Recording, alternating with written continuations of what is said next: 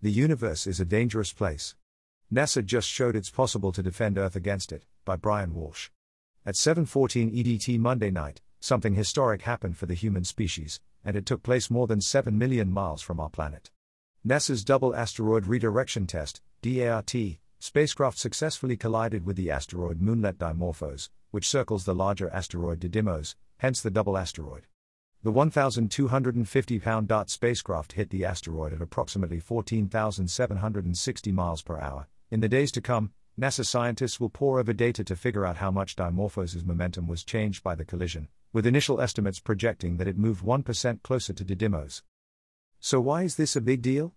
For one thing, successfully hitting an asteroid that is just 560 feet across, or about half the length of the Eiffel Tower, with a tiny spacecraft that was launched from Earth nearly a year ago is a triumph of extremely difficult astrophysics. Up to the point of the collision, which was shown worldwide on NASA TV, mission controllers weren't sure they would hit the target.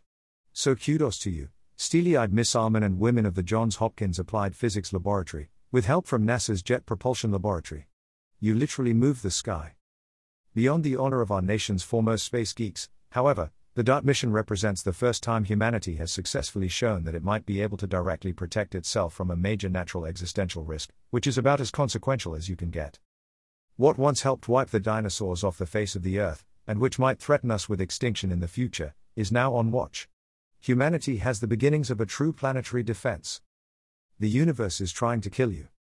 Asteroids, should they happen to collide with your planet, can be very, very bad news.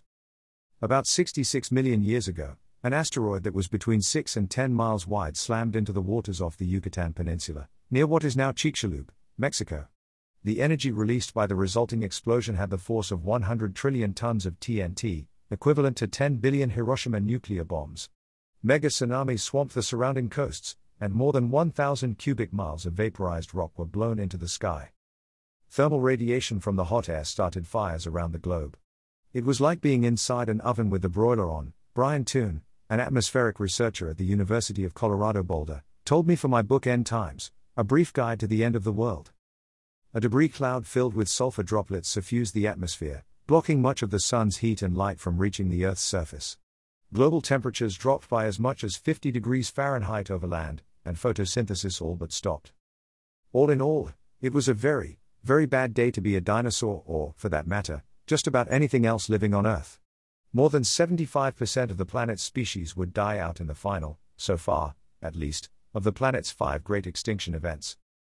The good news is that asteroid collisions on the size and scale of Chicxulub are incredibly rare, and the chances of one happening in a given year, century, or millennia are very, very, very unlikely.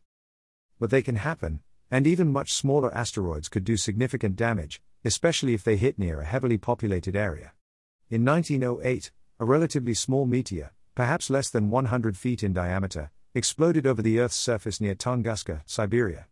Asteroids are asteroids when they're in space orbiting the Sun, meteors when they hit the Earth's atmosphere, where most burn up as shooting stars, and meteorites should they make it to the surface.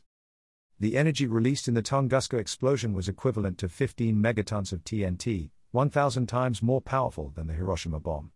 The shockwave flattened trees over 830 square miles. Fortunately, then as now, trees are the main occupants of Siberia, but if a Tunguska sized meteor exploded over a city the size of New York, millions could die. Once the geologists Walter Alvarez and his father Luis W. Alvarez in 1980 discovered the underwater Chicxulub impact crater and identified it as the likely culprit behind the dinosaurs' extinction, it was clear that space impacts could pose an existential threat to life on Earth. In July 1994, astronomers witnessed the comet Shoemaker Levy 9 collide with Jupiter, making a visible dent in the gas giant and driving home the danger of space objects.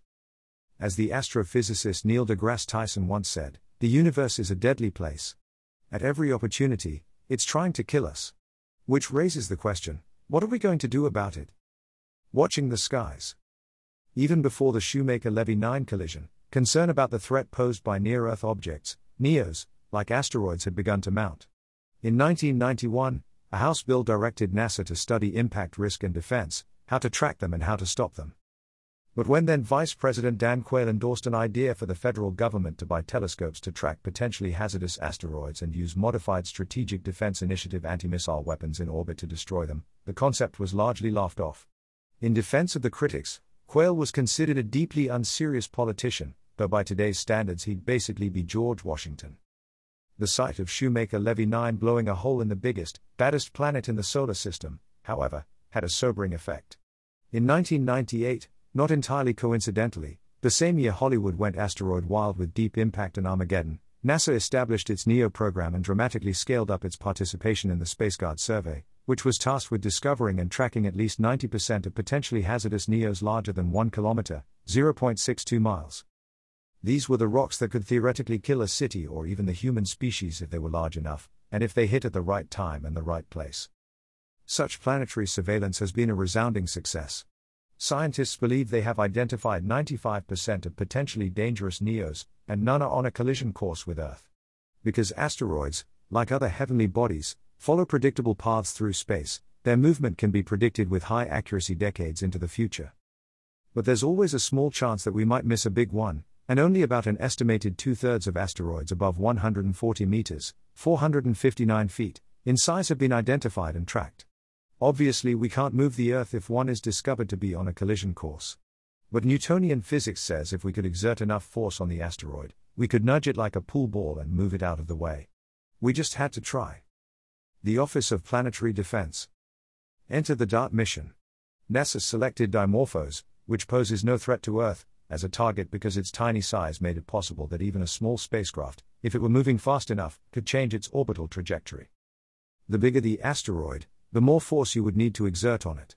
Which is something Hollywood doesn't always get quite right. Scientists once calculated that the bomb Bruce Willis and his brave band of roughnecks slash astronauts used to blow up a Texas sized asteroid in Armageddon would have needed at least 50 billion megatons of kinetic energy, a billion times more powerful than the biggest nuclear bomb ever built.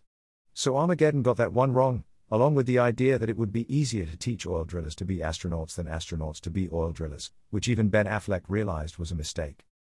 We're embarking on a new era of humankind, an era in which we potentially have the capability to protect ourselves from something like a dangerous, hazardous asteroid impact, Lori Glaze, director of NASA's Planetary Science Division, said after the successful mission. There is a big difference between deflecting a 560 foot asteroid and one big enough to plausibly threaten humanity.